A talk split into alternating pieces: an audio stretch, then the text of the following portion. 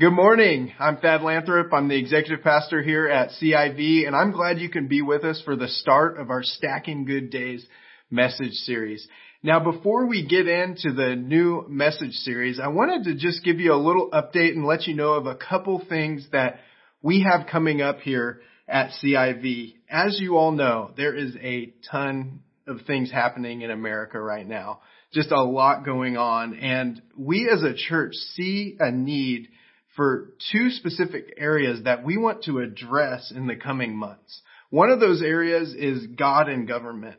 Based on what happened during the coronavirus crisis and the government's response, we want to take a look at the Bible as, as a church, look at our rights, look at what it means to follow authority, and then look specifically at our role as citizens of the United States.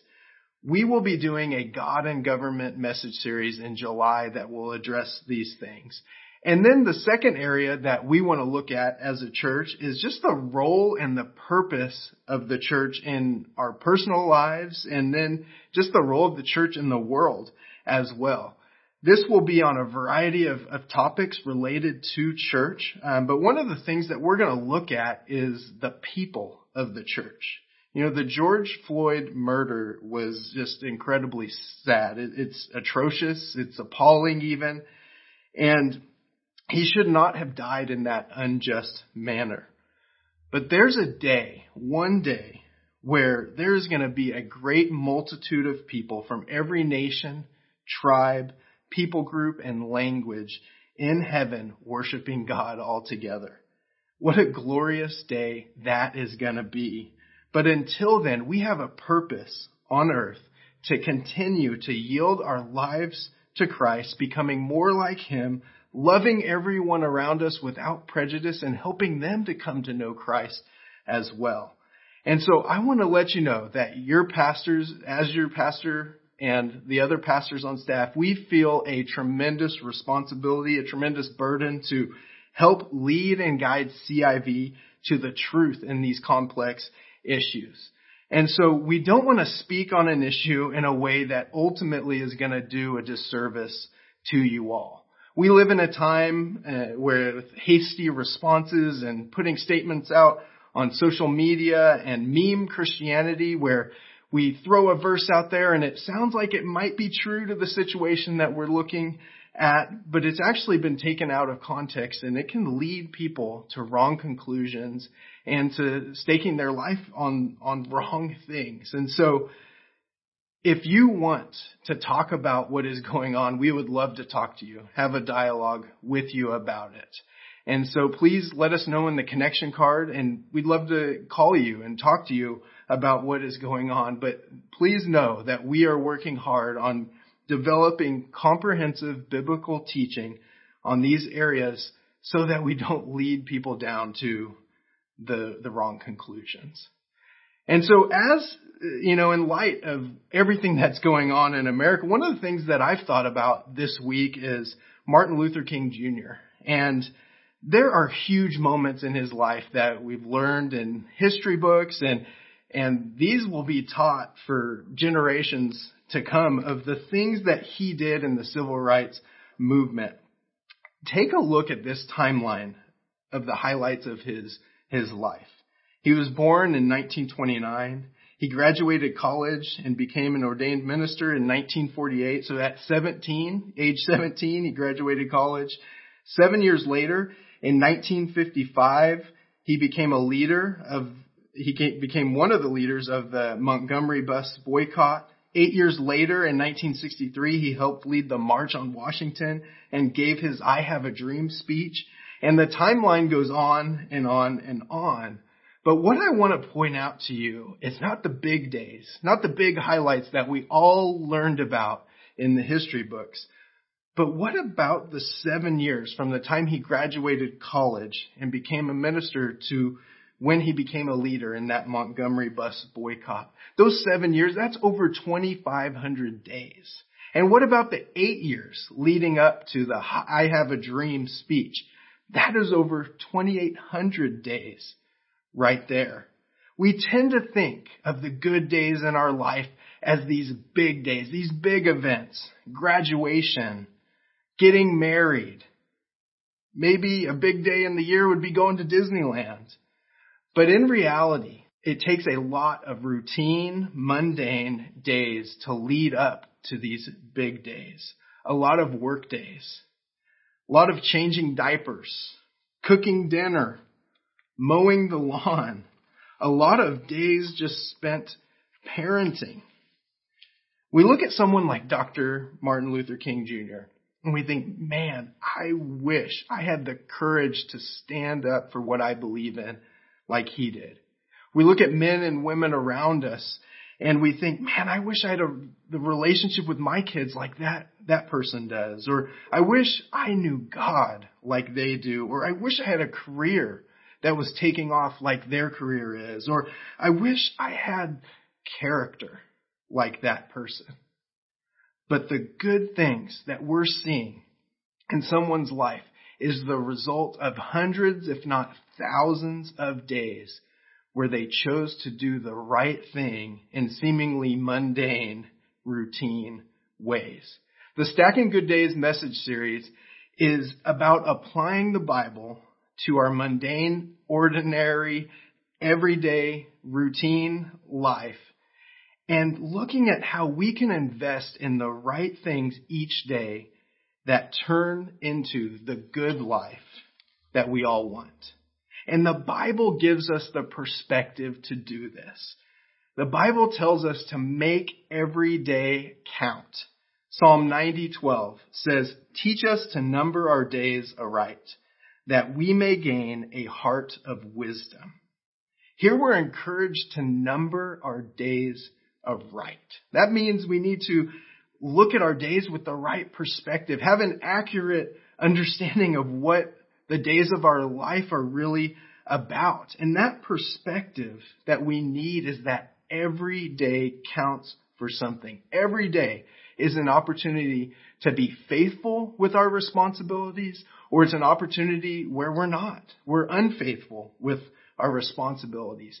But life just keeps going. It just keeps happening day after day, month after month, year after year. And it's easy to just keep going and not stop and think about what's the big picture that I'm trying to aim my life towards.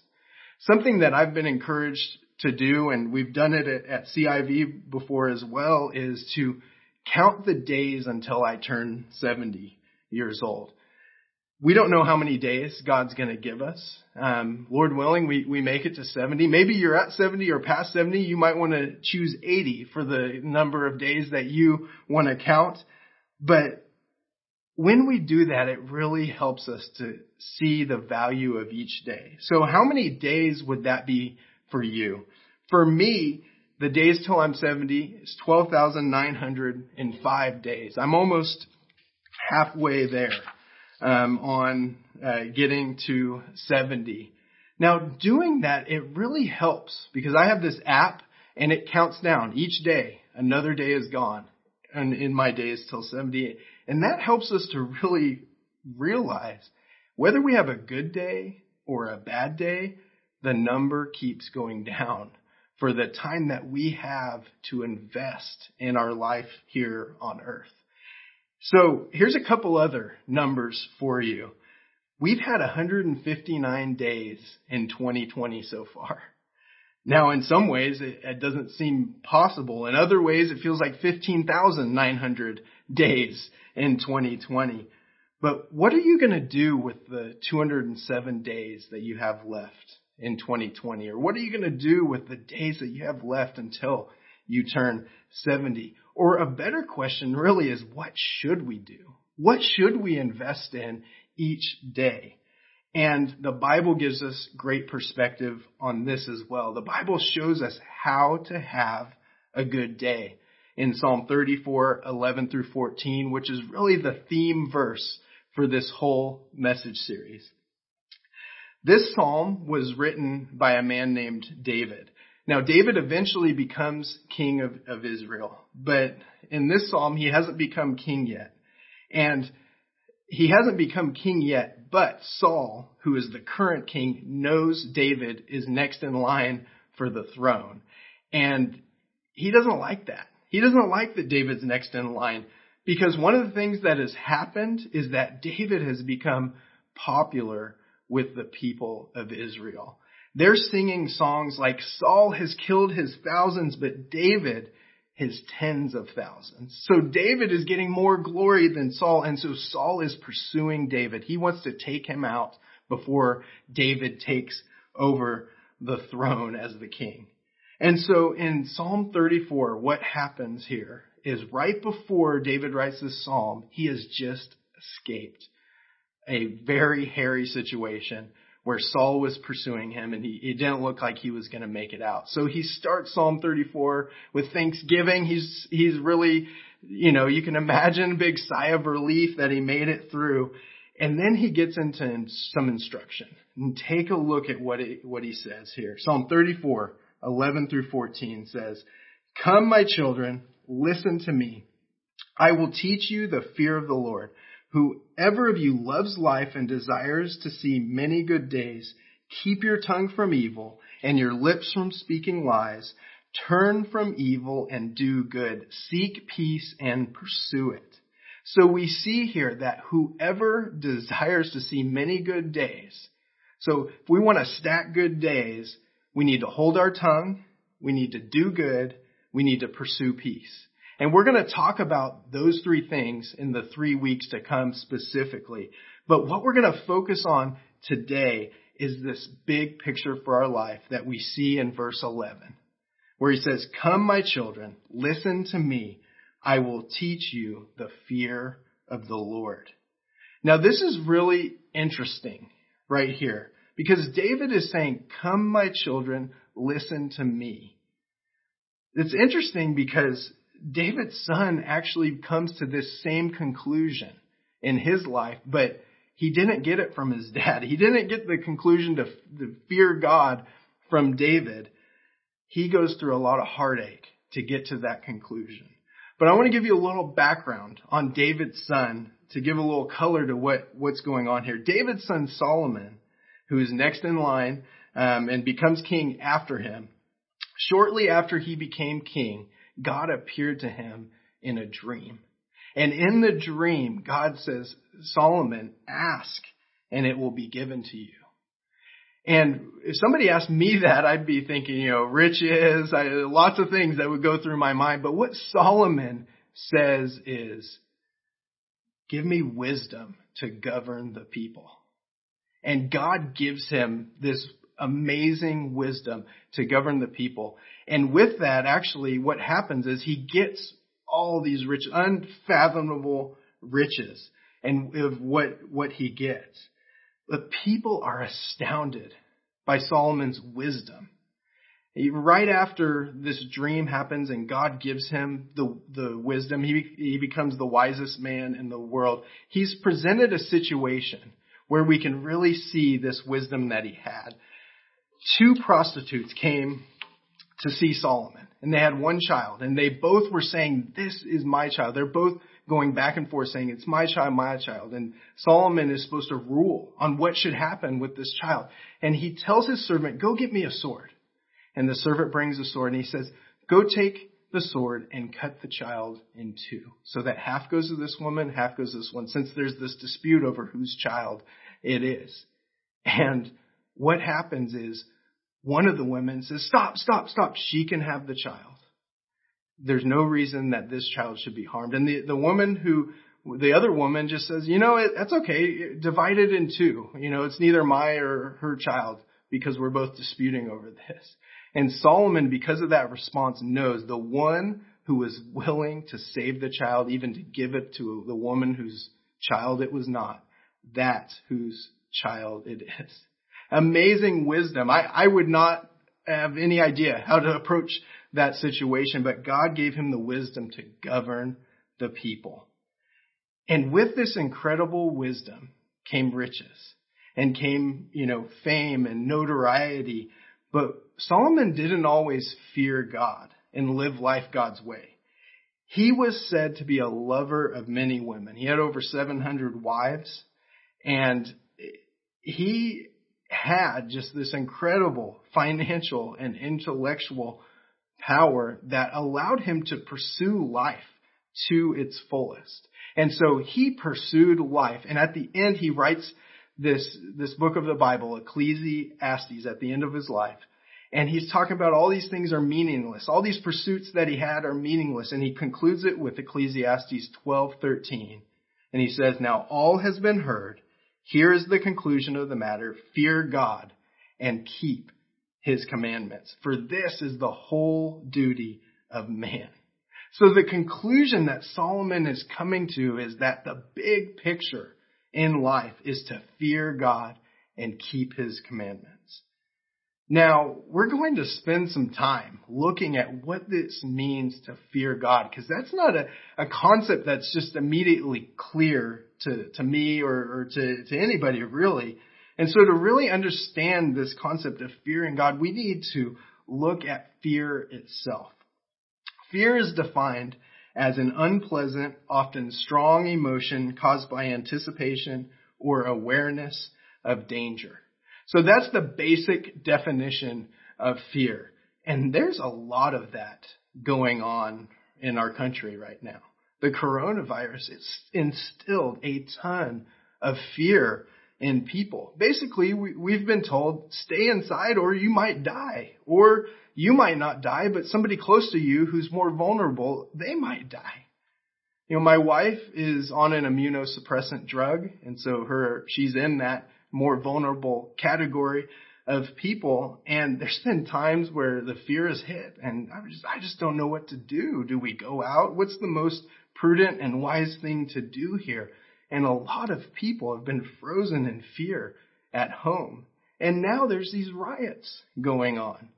And I found myself getting concerned about them well, as well, even though they're not even close to us. The other night we're watching TV or watching the news and one of my sons said, that's scary. And I thought, yeah, it is scary. But as we explained to him that it wasn't close, he, he realized, oh, okay, all right, it's not that scary because they're not close to us. But fear is a strong emotion that elicits a response from us. It can cause us to withdraw and flee from a situation, or it can cause us to stand up for what we believe in and, and be strong about something. And so as we look at fear in the Bible, we see this idea to fear God. And is it this fear to cower back or, or what's going on there? Or we also see in the Bible that we're, we're commanded not to be afraid at times as well. And so I want to look at a, a examples of where we're commanded not to be afraid. Deuteronomy 31 6 says, Be strong and courageous. Do not be afraid or terrified because of them, for the Lord your God goes before you. He will never leave you nor forsake you. This brings up for me, it brings up the question of, okay, so we're supposed to fear God, but at the same time we're told not to fear or be afraid or terrified because God is with us. So do these statements contradict themselves or what is going on here? Well, the Old Testament, which is where we find the Psalm verses and the Ecclesiastes and this Deuteronomy passage of scripture, it was written in Hebrew. And it helps to look at what's the Hebrew word here used for fear in all three of these passages. And the word is yare. It means to be afraid. It means to stand in awe or to fear. That's kind of, that's the, the meaning around it and behind it. And the word here that is used is a verb. And remember, verbs are action words. So there's this action of fear, the state of feeling fear. And we are, are told to not be afraid or terrified in this Deuteronomy verse. And so when we're looking at a verb, we need to look around it. We need to look at the context to see what is going on. And so what we see in Deuteronomy 31:6 is do not be afraid or terrified because of them. Now the them turns out to be very important and helpful in our understanding of fear and when we're not supposed to be fearful and when we do need to fear God. The them is what's going on in the situation is God is leading his people the Israelites out of slavery in Egypt. And he's leading them to the promised land. But the promised land is inhabited by people who aren't just going to hand over their land to the Israelites as they come in. These are people who are veterans of war. So what's happening is these slaves are looking at these people that they're going to their land and they're thinking, okay, that's scary. They know how to fight. We don't. We don't know how to fight. So you can see the context here is really important. So God is saying, don't be afraid of this situation that you see. Don't be afraid of what you see because when we fear something or someone, we go off what we can see. We go off our sight. But God's saying, don't be afraid. God is going to be with you. I will be with you in these situations and circumstances. And so God doesn't want us to fear because of a situation that we're in, the situation that we find ourselves in. He wants us to, the fear of the situation to help turn us towards God and to trust in Him with whatever's going on. So as we look at the context in Deuteronomy 31:6, let's look at the context in Ecclesiastes 12:13 to get this good understanding of what fear of the Lord is It says, Now all has been heard. Here is the conclusion of the matter. Fear God and keep his commandments, for this is the whole duty of man. The context of fearing God is God. So when we look at what it means to fear God, what's happening is we're standing in awe of God. We're looking at him and there's an element of fear to it, but it's a reverence as well to who God is. So our fear is of God, but God is a creator. He's all powerful. And yes, there, there's a fear there. He could just wipe us out from face of the earth if he wanted to, but that's not his character. God is love. God is just and so much more. And so this fear of God, it elicits this response from us. And the response is something like this. Fearing God is taking him seriously enough to obey him. Fearing God is learning God's ways for living through the Bible and through seeing people's examples of, of, from people who are already following God, their action and the faith that they live out. It's, it's, we fear God and we find his ways by prayer and asking Him what He wants us to do in situations. Fear of a situation focuses on what we can see and it leads to us being scared. But fear the Lord focuses us on God and who He is and His character, and that leads us to a life of meaning and purpose and goodness. I want to share with you a video clip from the Discovering Faith Forum that we had around Easter time here at, at CIV. And this forum was four people shared their testimony of um, how they came to Christ, how they uh, came into a relationship with with Christ. And then after they shared that testimony, I asked them, "What's a difference Christ has made in your life?" And Ryan Eaton's answer is a great example of what it means to fear God. Take a look at this. Um, I, I think kind of one of the big ways is in kind of the uh, financial arena, uh, just handling the, the family finances. Um, not growing up in church, I remember you know all the '80s like the televangelists and that kind of thing, like the stereotypical, even though I wasn't a part of it. But so I think when we came around to church and it was asking for tithe, it was like, all right, here's you know, here's what they want. They want they want our money, and this is what the kind of the catch is. And um, as we kind of got more involved in, in, you know, church in the valley and following Christ and, and following what the Bible says, you kind of understand that's not really what it is at all. It actually is used to fund the church and what they do and everything, you know, accordingly.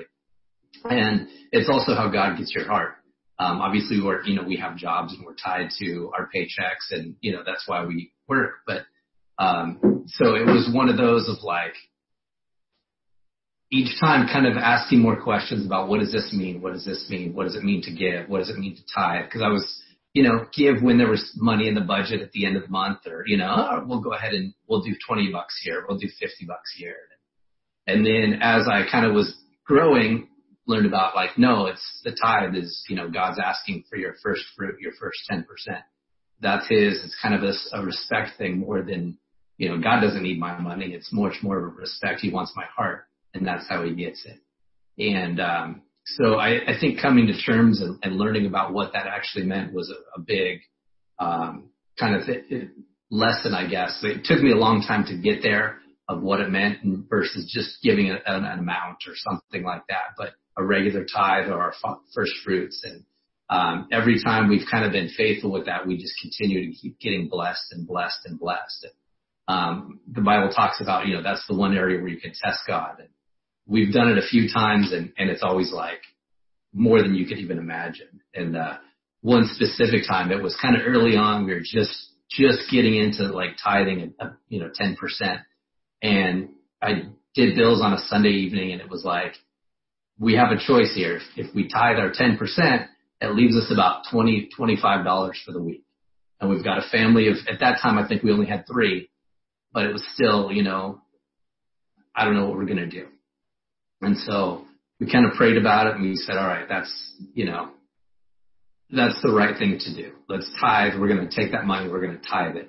And we said, okay, we'll tithe it. And, you know, I went to bed that night thinking like, all right, you know, I have a lot of grandparents, so we could hit up a lot of dinners. um, you know, what could we do to get by? Just, you know, we, we just need to make it to payday on Friday, but it was still a long ways away.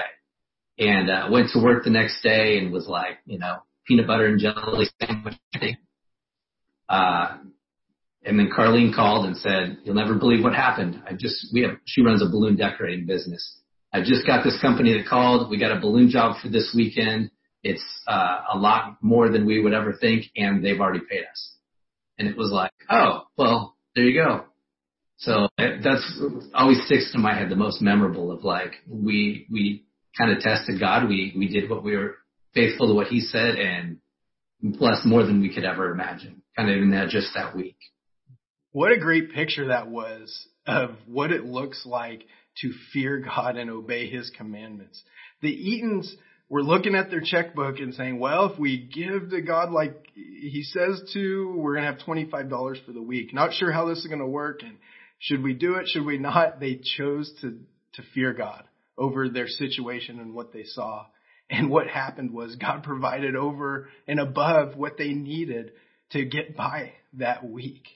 God wants us to make every day count. He wants us to stack good days that'll lead to a good life. And we do that by ba- making our aim of making the aim of our life to fear God. I want to invite you to take a next step in fearing God today. If you haven't yet committed your life to Christ, there's no better day than today to do that to commit your life to Christ, to start fearing God instead of the situation that you find yourself in, please let us know if you're ready to make that step and commit your life to, to Christ. And check the box on the connection card that says contact me about becoming a follower of Christ. If you're in that, find yourself still deciding and trying to figure out if, if it's time to take that step and you want to talk to somebody, let us know on the connection card. Write in the comments and prayer request box and let us know if you'd like to talk to us. We'd love to talk with you about that decision. And if you are a follower of Christ, what is a way that you need to fear God right now? What is something that you know you need to do, but you haven't been sure about doing it yet, but you know it's what God wants you to do? Stand in front of God in awe of who He is. Find strength in His character to fear Him and obey His commands. Would you pray with me? God, we just thank you so much that you are who you are. And that when you say to fear you, it's not that you want to reign over us in fear, but it's this reverence. And it elicits this response of, of living a life that produces good fruit. And I just pray, Lord, that you would help us to take steps this week. Show us ways that we need to choose to fear you and not the situation that we're facing. Ways that we need to take the Bible and apply it to our lives. Help us to do that more and more. In Jesus' name, amen.